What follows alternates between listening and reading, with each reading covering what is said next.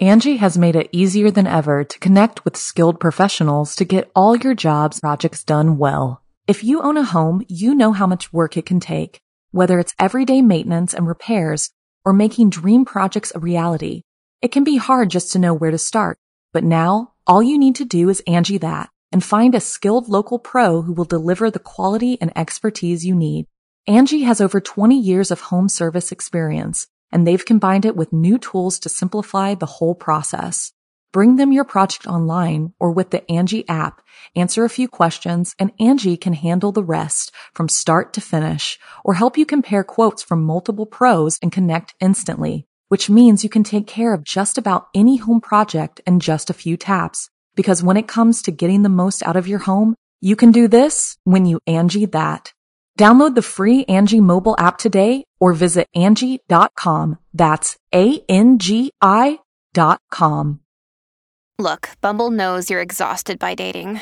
All the must not take yourself too seriously and 6-1 since that matters. And what do I even say other than hey? well, that's why they're introducing an all new Bumble with exciting features to make compatibility easier, starting the chat better, and dating safer. They've changed, so you don't have to. Download the new Bumble now. When you need mealtime inspiration, it's worth shopping Kroger, where you'll find over 30,000 mouthwatering choices that excite your inner foodie. And no matter what tasty choice you make, you'll enjoy our everyday low prices, plus extra ways to save, like digital coupons worth over $600 each week. You can also save up to $1 off per gallon at the pump with fuel points. More savings and more inspiring flavors make shopping Kroger worth it every time. Kroger, fresh for everyone. Fuel restrictions apply. Chilling tales for dark nights.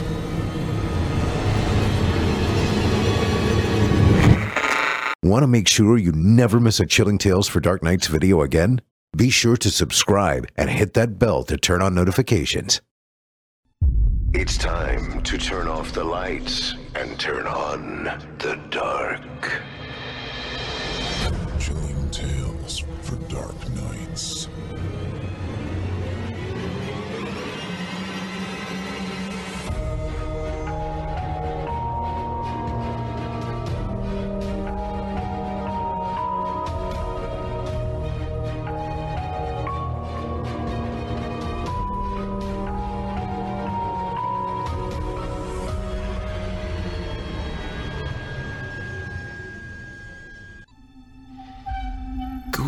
evening, listener.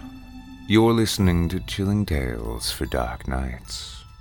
On tonight's edition, we invite you to leave behind your safe reality and descend with us into the frightening depths of the most terrifying imaginations with two audio adaptations of frightening fiction about mythological mystification and prophetic pursuals. I'm your host of the evening, Nick Goroff, standing in for our dear friend Steve Taylor, and tonight I'll be your guide as we traverse the dimly lit corridors of your darkest dreams. Joining us tonight to help bring to life the frightening fiction of Caitlin Pace and David Lieb are voice talents Melissa Medina, Olivia Steele, and me, your host, Nick Goroff. Now, get your ticket ready, take your seat in our theater of the minds, and brace yourself.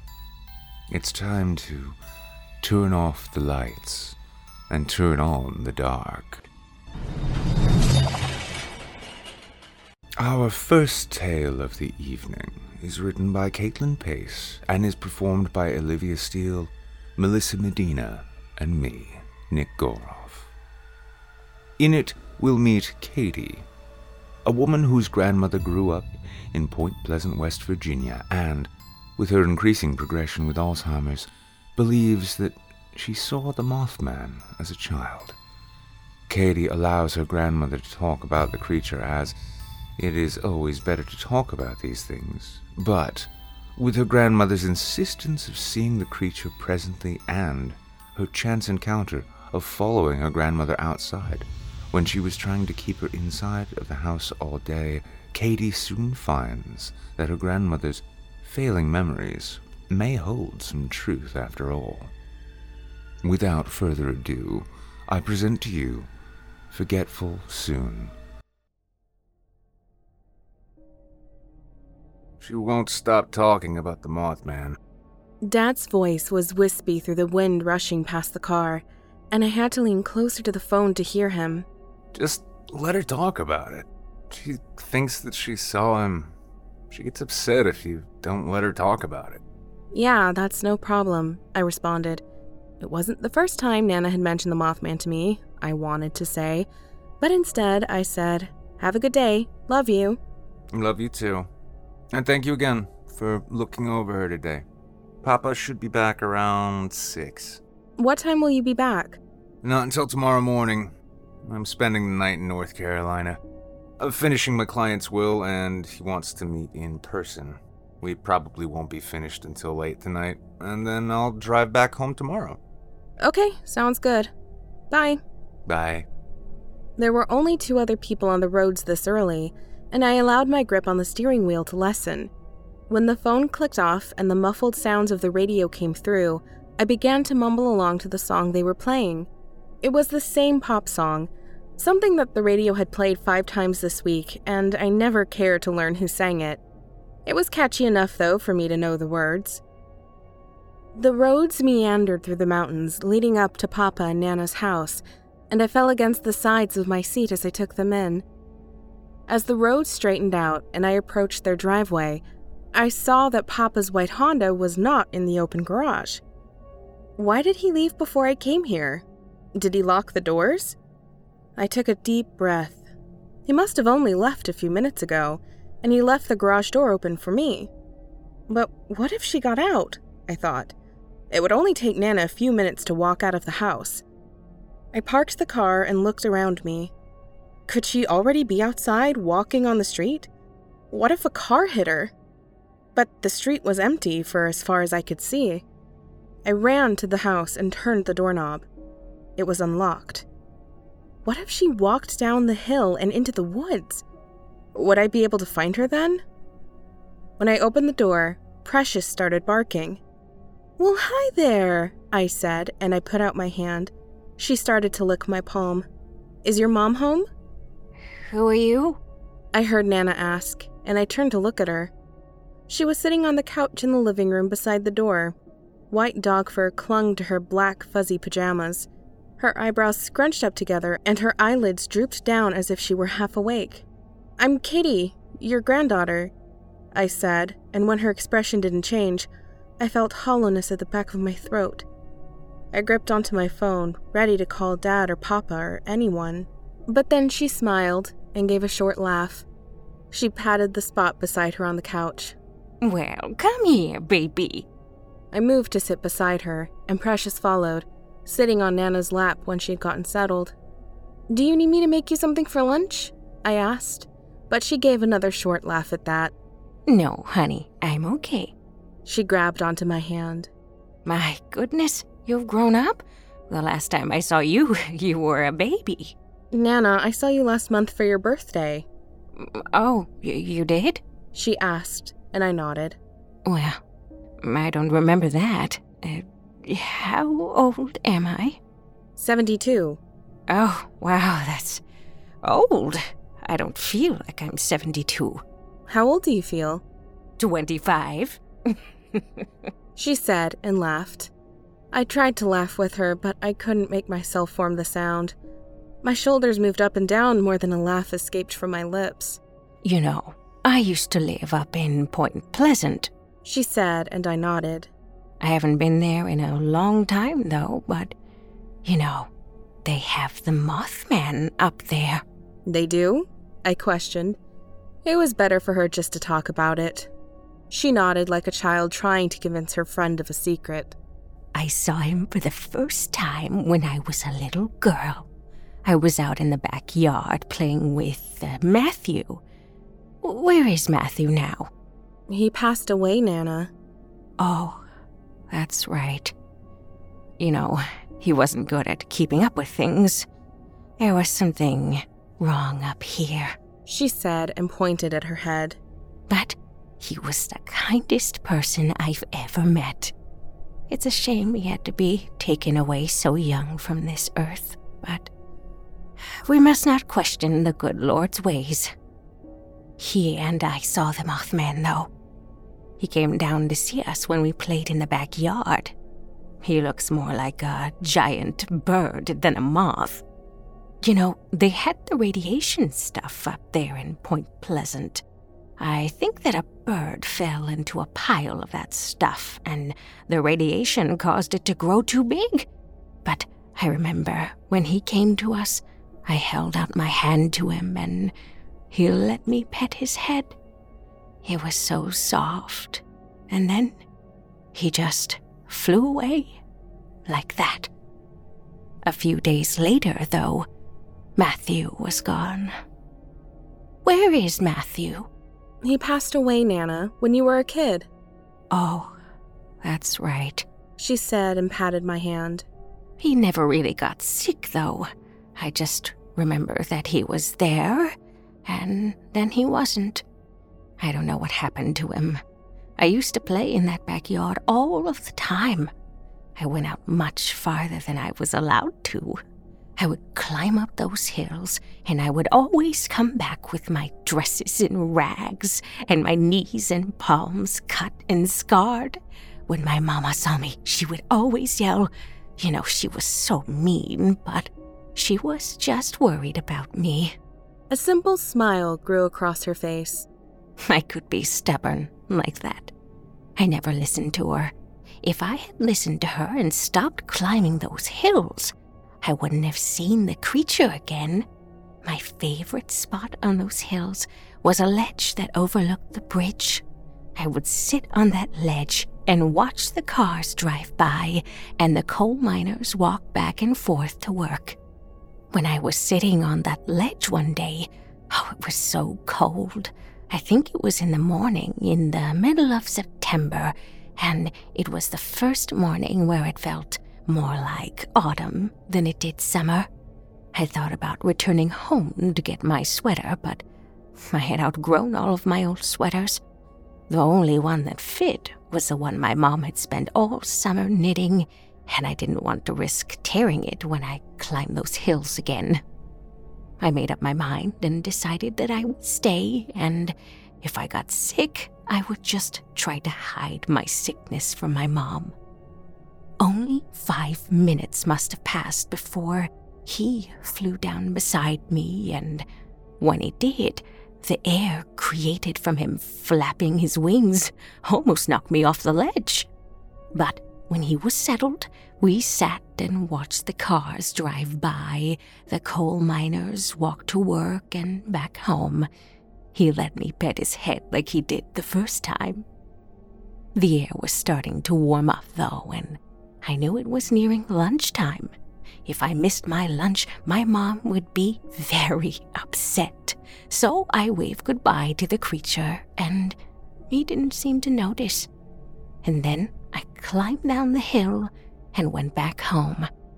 Angi has made it easier than ever to connect with skilled professionals to get all your jobs projects done well. If you own a home, you know how much work it can take, whether it's everyday maintenance and repairs or making dream projects a reality.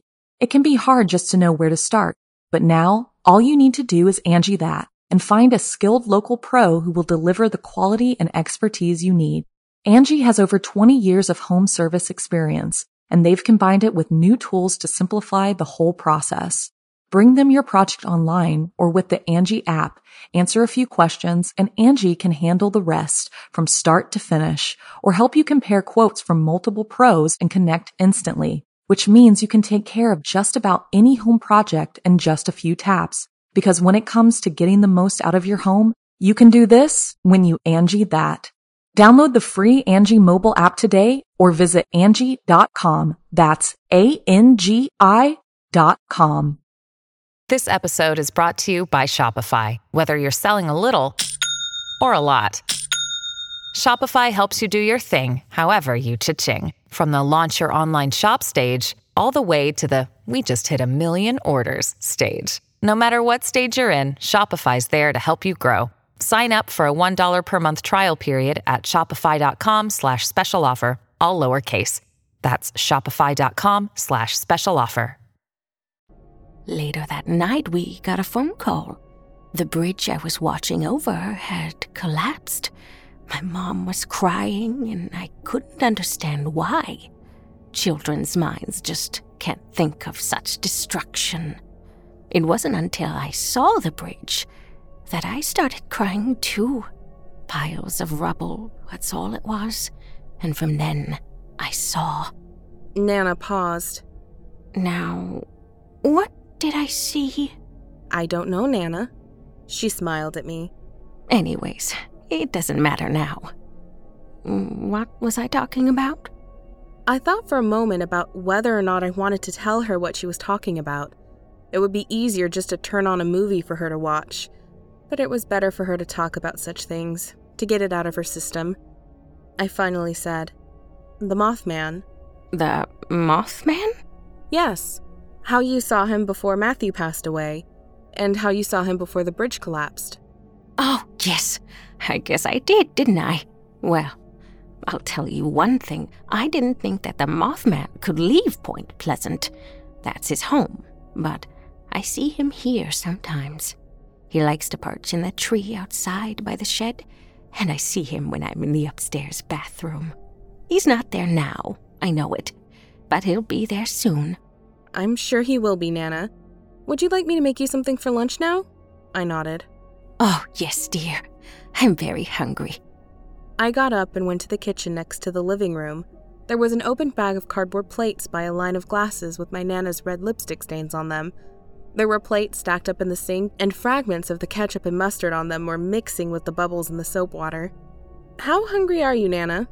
Who said that? Uh, who are you? I stepped into the doorway leading to the kitchen. Do you know who I am? She smiled a tight lipped smile at me. Yes, dear. You're my baby. Close enough, I thought. How hungry are you? She scrunched up her eyebrows like the question required some thought. Well, I think that I'm very hungry. Paper plates it is then. I'll do the dishes later. What did you say? What do you want for lunch? Well, I think a cheeseburger and fries sounds good. I nodded and returned to the kitchen. When I opened up the fridge, I saw the box of frozen meat patties on the top shelf and a container of ice cream below it. There was only one meat patty left in the box. I fumbled for my phone and tapped Papa's contact. What if he doesn't want to talk right now? I hung up on the call. I can get groceries when he comes back if he doesn't want to get any. I used a pan that was already lying on the stove and I placed the patty on it. I turned the dial and a red light glowed on the electric blacktop. There was a faint sound of bells jingling in the distance. Did Papa bring toys out for Nana? I almost left it at that, but the muscles in the pit of my stomach tightened. It was the only logical conclusion that I could come up with. I walked back to the living room, and Nana and Precious were no longer on the couch. Nana? I yelled out. Silence. A rope of bells is tied to the doorknob on the door that connects the living room to the backyard. How does she remember how to unlock things? I could hear Precious's muffled barks as I ran to the door and opened it. Nana! I called out. All I saw were the grass and the rose bushes with their bare brown branches for a second. Then her voice said, I'm right here, sweetie. The gazebo was behind me, and the memories with it. My bare feet were pattering on the planks, wishing against everything that I wouldn't get a splinter. My grandma, lying down on the reclining chair, the wind chimes blowing in the distance. Was it supposed to storm that day? I crawled beside her and she said, Just listen. I would have never noticed it flying in the air. That's the thing. How could you never notice something that big flying into the air? But I just know I wouldn't have. It was meant to blend into its surroundings, but with its raven like feathers fluffed against one another, each one longer than my grandmother's arms. I could see it now. Perhaps it only flew at night. What's wrong, dear? I opened my mouth, but there was only silence. All I could think was, it's supposed to have red eyes. Its eyes were only pupils, and there was a thin, pinkish red line near its eyelids. Oh, baby, why are you staring like that? This is my. Well, I forgot what he is, but I've met him before. At least I feel like I have. I think he might be my guardian angel. The Lord works in mysterious ways. Look, he brought Matthew on his back with him. She pointed to where she saw Matthew, but there was nothing there. Only the dark feathers that glistened in the sunshine. Nana? And the word came out as nothing more than a whisper. Oh, hi, Matthew. Where did you go? Well, I'm your sister. Yes, it's been a long time, hasn't it? I can't seem to remember what happened to you. Well, okay, but why do you want me to tell her? Nana turned back to face me. If I happened to look in the backyard, I would think that the creature was nothing more than a Halloween decoration. Matthew wants me to tell you this because he says that you'll remember it for longer than I will. He wants me to tell you that we were outside playing one day and we were still children when he flew down beside us. Really? He let me pet him? Nana reached out her hand and started stroking the creature's side. The thing nuzzled against her. Yes, he is nice.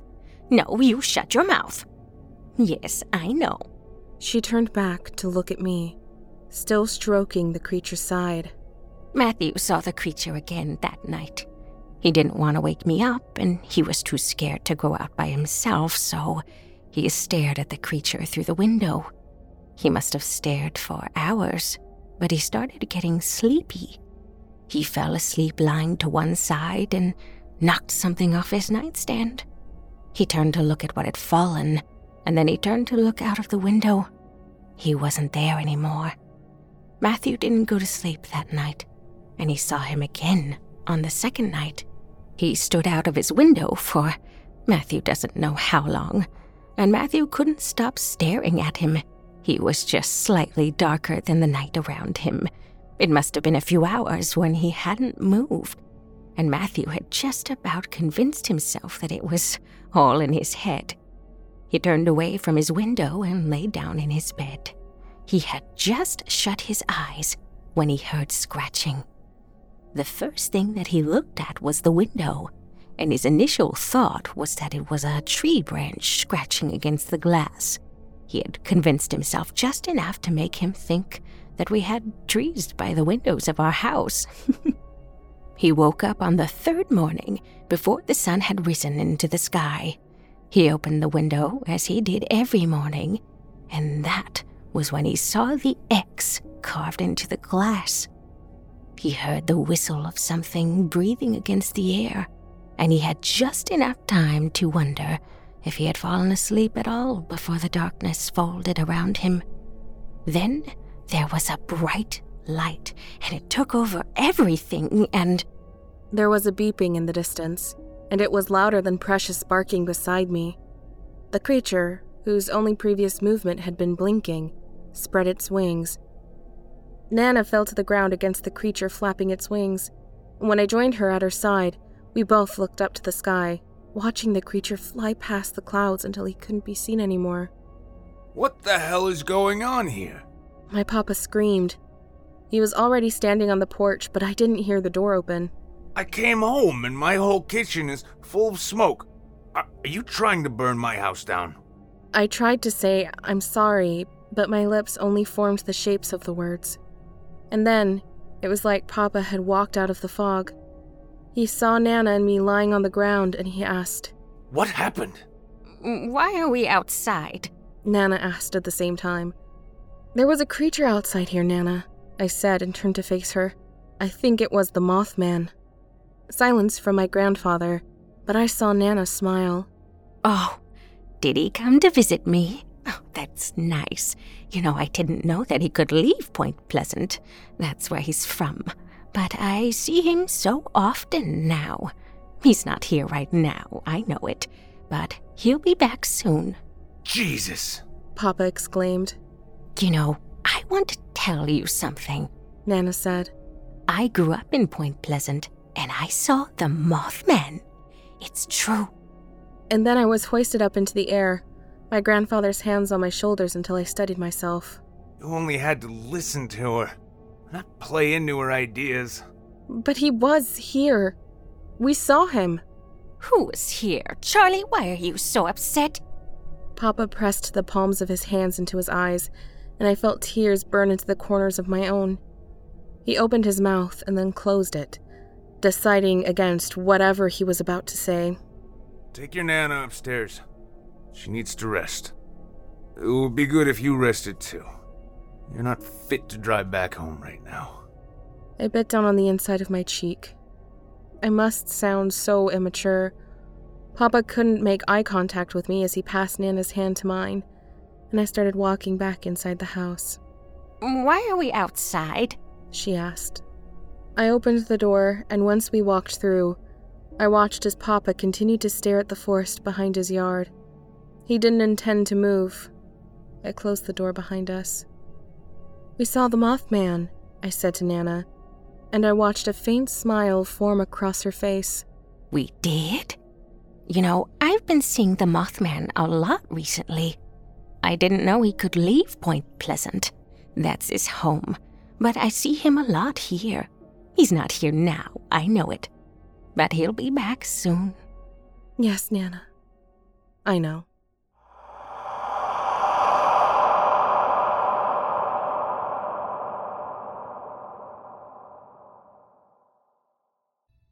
I hope you enjoyed Forgetful Soon, as written by Caitlin Pace and voiced by Olivia Steele, Melissa Medina, and me, Nick Goroff. Olivia Steele, right here on our podcast network and YouTube episodes, can be found, as well as on her own YouTube channel called Scarily Olivia. As a reminder, voice actress Melissa Medina's work can be found on the official Chilling Tales for Dark Nights YouTube channel, as well as her website, hearmelissa.com. That's H E A R M E L I S S A dot com. Our second tale of the evening is written by David Lieb and performed by Olivia Steele and me, Nick Goroff. In it, we'll meet Emily, Ever since witnessing the tragic death of a close family friend as a girl, she's felt pursued by a figure who promised that one day he'd return to witness her end too. As an adult, the memory of that figure's promise colors every relationship in Emily's life and every choice she makes. Now, without further ado, I present to you No Hope, No Harm. Another day is here, and you're ready for it. What to wear? Check. Breakfast, lunch, and dinner? Check. Planning for what's next and how to save for it? That's where Bank of America can help. For your financial to-dos, Bank of America has experts ready to help get you closer to your goals. Get started at one of our local financial centers or 24-7 in our mobile banking app. Find a location near you at bankofamerica.com slash talk to us. What would you like the power to do? Mobile banking requires downloading the app and is only available for select devices. Message and data rates may apply. Bank of America and a member FDIC. Families have a lot going on. Let OLLY help manage the mental load with new cognitive help supplements for everyone four and up, like delicious Lolly Focus Pops or Lolly Mellow Pops for kids. And for parents, try three new Brainy Chews to help you focus, chill out, or get energized. Find these cognitive health buddies for the whole fam at olly.com. That's O L L Y.com. These statements have not been evaluated by the Food and Drug Administration. This product is not intended to diagnose, treat, cure, or prevent any disease. Emily's memory of that day on the lake, almost 15 years ago, had changed as time passed, and she knew it. But it didn't really matter. No. All the things that counted stayed the same, even as the heavy hand of time twisted and distorted the scene. It must have been hot. She knew that. In every other memory she had of the lake, it was always hot and clear and there were always mosquitoes buzzing all around. It must have been hot, and her mother and father must have been up the dirt road in the small lake house that they'd stayed at every year. There must have been late nights that summer looking up at the stars, and long afternoons spent laying out in the grass, reading, sweating, doing nothing at all. The sun must have glittered on the face of the opal blue lake. Only as the years wore on, that's not how she remembered it. That same crystal clear water she used to dream of all year became thick and gray and murky in her mind. The sky darkened and a cold, low fog hung all around her. When she closed her eyes, sometimes she could even feel it like ice against her skin. She felt the damp and the fear and the loneliness. That didn't change. No, the things that counted stayed the same. She remembered the blue, rubbery, swollen skin, how it had looked almost unreal to her. She remembered the girl's face, once slim and pretty, now fat with lake water, her eyes bloodshot and rolled back in her head. She remembered the smell. There can't have been one, not so soon, but she remembered it anyways the scent of wet death. Emily had sat there, small and alone on the gray shore beside the lake, tears streaming down her cheeks. She was young then, maybe 11, and her face was still slightly chubby with baby fat, framed by her dark curls. She sat her hands underneath the damp towel upon which she sat, gripping handfuls of wet sand and letting go, again and again, squeezing the coarse grains through her fingers. She sat there alone, cold and shivering, watching helplessly as he pulled her from the lake. She had seen a body before, but never like this. She had been to her grandmother's funeral after all, seen the old woman all made up, pumped full of chemicals, stitched and sewn together to look just so. She had loved her grandmother, had felt no lingering trace of that love for the figure that had lain in the open casket. And yet, it had been okay. Maybe not right. And perhaps not alive, but bearable. Not like a person anymore, but not like a corpse either. Not like this. The girl's arms and legs hung limply at her sides as he cried and pulled her out of the water. Her head lolled to one side, and Emily saw the girl's blue lips, her eyes bulging out of her head. She saw her pruned fingers and toes, her swollen features. This wasn't a doll, not some curious facsimile of life. This was a person. A person who had been living, breathing, and laughing not so very long ago. This was a person she had loved as a sister, who was now gone forever. A kind, shy, and gentle thing, like a bird tossed about in a storm and broken on the rocks.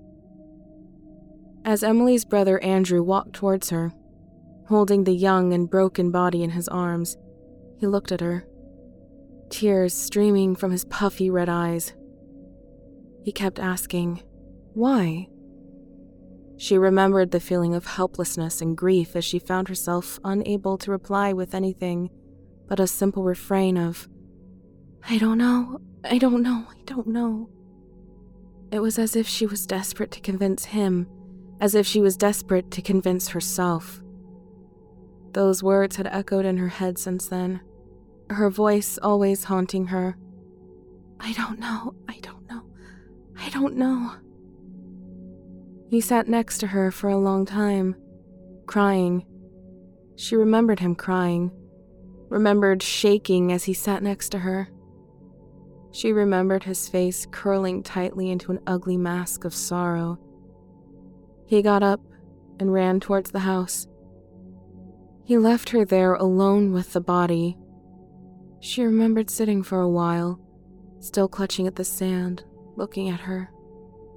She remembered being so convinced it was only a nightmare that would end soon enough, that if she could only focus hard enough, she would wake up. Only she didn't. More than anything, She remembered being there, alone. Only not really alone. No, she had not been alone all day. Not since he had arrived. He was in every memory she had of that day. When Emily had sat down that morning, he had been there. Before she had watched the girl drown, he had been there, and as her brother carried the body out, he had been there, beside Emily, watching, always there, and always doing nothing, nothing, nothing. She looked to her side and saw him sitting there. There was something odd about him, though she hadn't been able to place her finger on what it was. Even as a young girl, she was old enough to know that at the very least, it was strange that he was there. Strange he was sitting by the little lake that for three or four weeks a year was her family's domain, and yet she had said nothing. Why? Because she was afraid of him. From the moment she saw him, she was scared, and she knew she was right to be frightened. And because if she ignored him, then maybe he would just go away. That must be why everyone else ignored him, so that he would go away. No matter how hard she tried to keep her eyes pinned out on the water, though, she could feel his eyes on her. There was no particular intensity to his gaze, just a calm accounting of her. In the corner of her eye, she could make out his face, make out an unbroken Cheshire grin. But still, she kept her eyes on the water. Maybe he'll just go away, she thought. Perhaps if I sit here, then he'll leave me alone. Only when it was happening, only when the girl was about to succumb to the cold, murky water did Emily turn to face him in a panic, only to find that his eyes were no longer on her, but had finally turned to the lake. He was still, silent, unhurried. He seemed undisturbed by the sight of the girl drowning, only watched with that same Cheshire grin.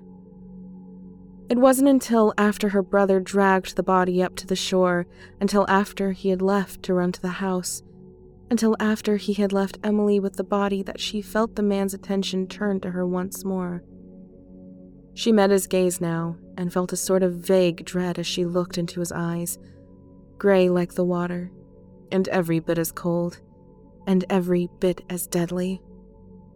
She looked at him, wishing she could run away wishing she could turn from him and never see him again. But she was transfixed, held. Finally, when she could sit silently no longer, she asked the question that she was most afraid to ask. Yet once she started to speak, she knew she couldn't stop herself. Why didn't you help her? She said between tears, her voice ragged and hoarse. Why didn't you go in? Why didn't you get someone? You let her die. You just watched. Why did you let her die? Why? She asked, choking, becoming frantic. Why? Why? Again and again until her own sobs forced her to stop. He sat patiently while she spoke, smiling at her and did not say a word as she broke down into racking sobs. He said nothing as she curled into herself, let grief take hold of her body, and howled. He waited until she was exhausted, and her trembling subsided, and her cries were stilled. And only then did he answer her softly. I'm not here to help, he said matter of factly without a hint of apology or empathy in his voice. Once again, she didn't want to ask, but she felt she had no choice. She felt someone else's words tumble out of her mouth. Then why are you here? I'm here, he replied, almost kindly, to watch pretty girls die. He stood, and she thought he would finally leave her alone with the body, and she was somehow grateful for that when he turned back deliberately and spoke again once more. Don't be sad, and don't be jealous. Next time you see me, I'll be there just for you. And with that, he strolled towards the woods nearby and disappeared. The setting sun streamed in through Adam's window, illuminating floating motes of dust. He should probably clean up in here, he realized, in case she comes over. It was an idle thought, and a useless one, and he knew he was far too restless now to clean. He glanced at his phone. Nothing. He tried to distract himself, looked at his laptop, knowing full well that everyone he worked with would have wrapped up for the day. No emails. He looked at his phone. Still nothing. Fuck. Their thing was too new for him to be upset at the waiting, he knew. And he wasn't upset. He was, if anything, annoyed at himself. How had he become so attached so quickly, and why? They'd known each other only a few days, and already she had this hold on him. Already an evening spent alone felt lonely.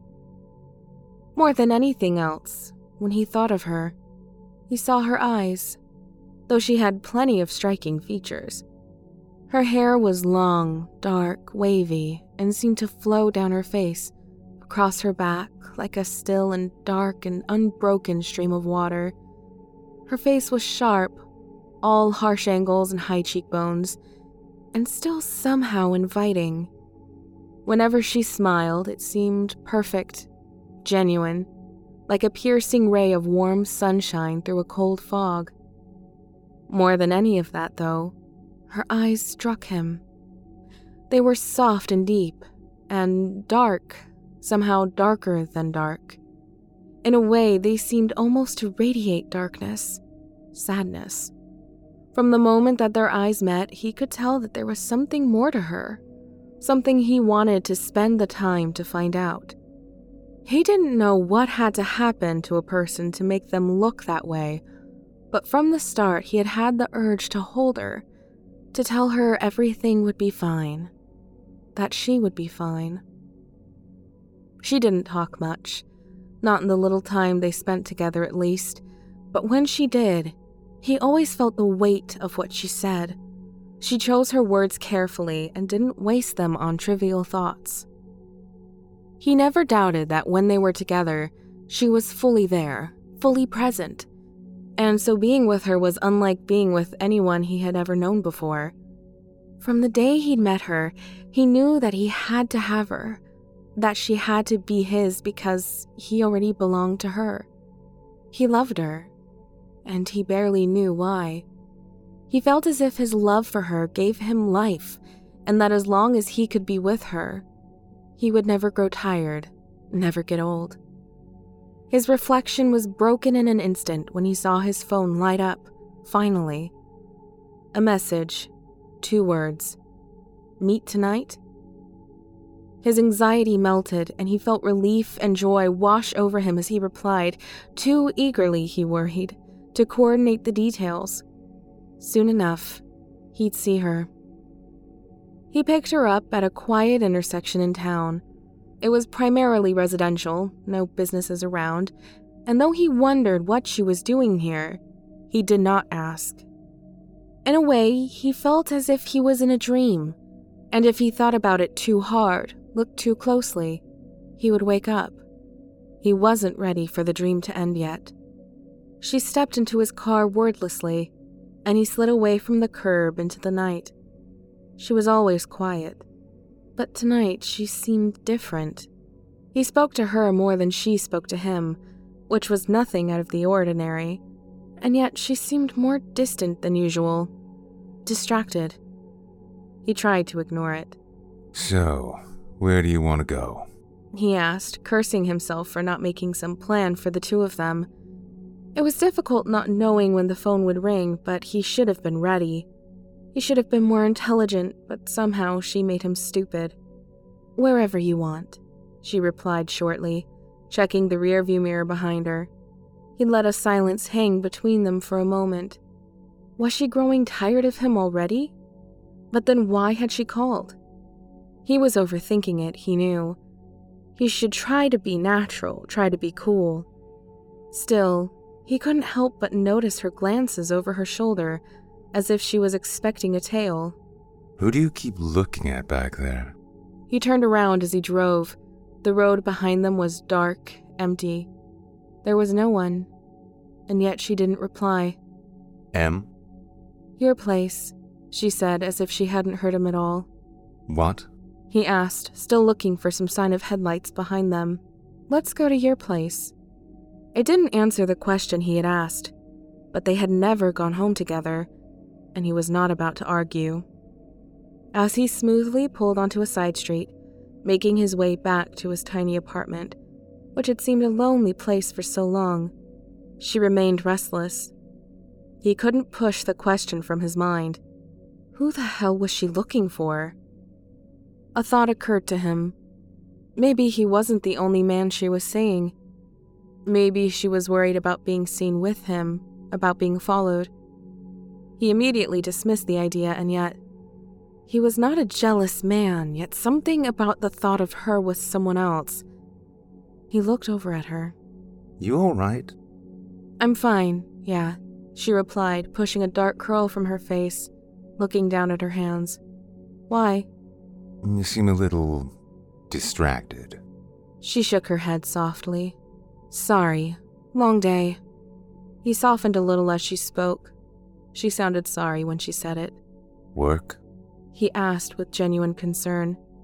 They hadn't discussed her work, hadn't discussed most anything about her, and it was not the first time he wondered if she was caught up in something unsavory. She shook her head again. Someone from my past showed up and threw me for a loop. He waited for a while, giving her the space to say more but her body language told him she was done talking about it. Sorry. Maybe it was someone else after all. Another man. An ex. Perhaps she had called him up to tell him it was over, and they were getting back together. He felt the jealousy rise again like bile in his throat. He felt the dream fading, felt the burden of wakefulness pushing in. Why had he let himself get so stupid for her? He wasn't a teenager anymore. He should know better. He scolded himself. Why had he let her make him feel this way? It's okay. She looked at him and smiled softly. And as he looked at her face, he calmed. He looked ahead and drove. You still living in that motel? He asked. She nodded softly. I haven't been able to find anything permanent yet. They pulled up to his apartment building. Well, this is it. Let's go.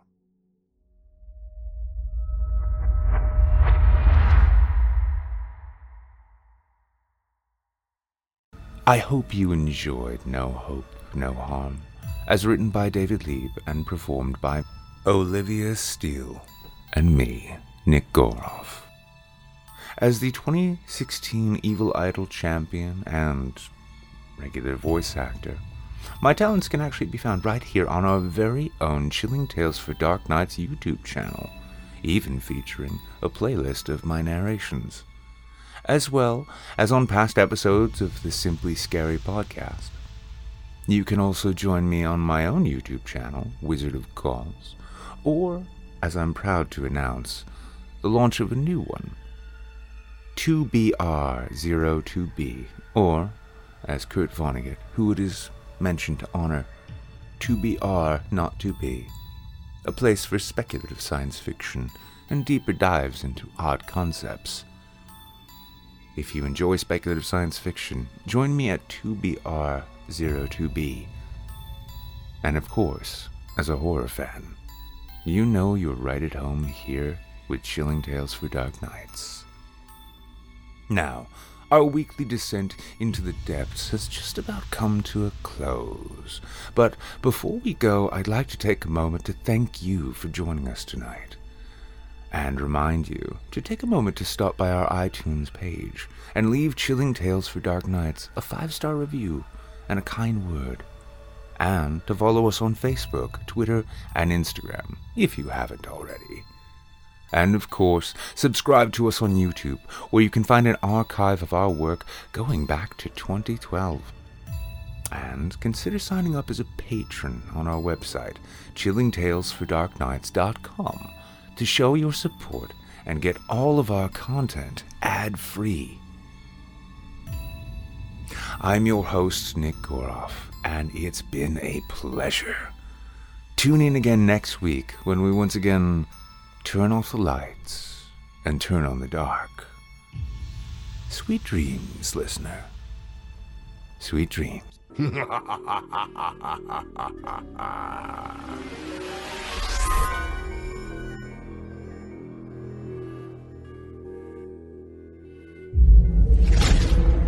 Chilling tales for dark nights.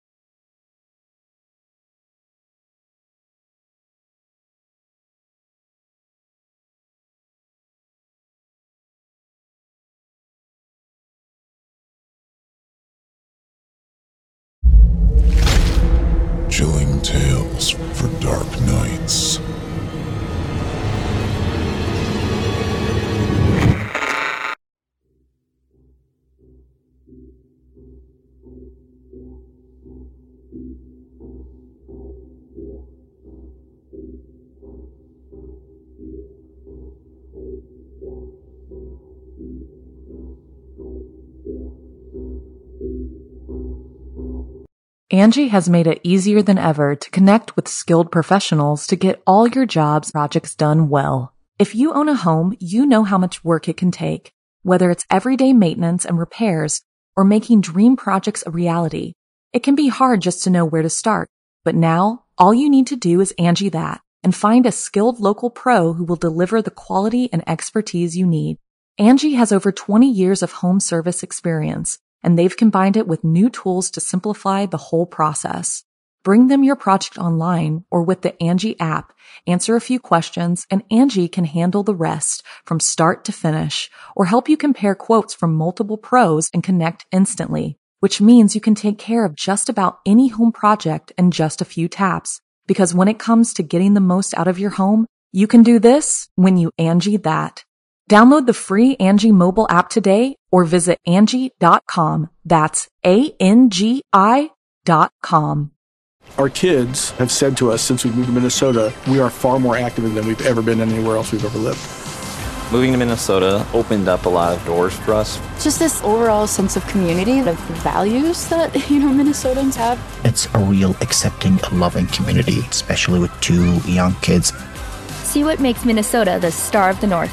New residents share why they love calling it home at exploreminnesota.com slash live.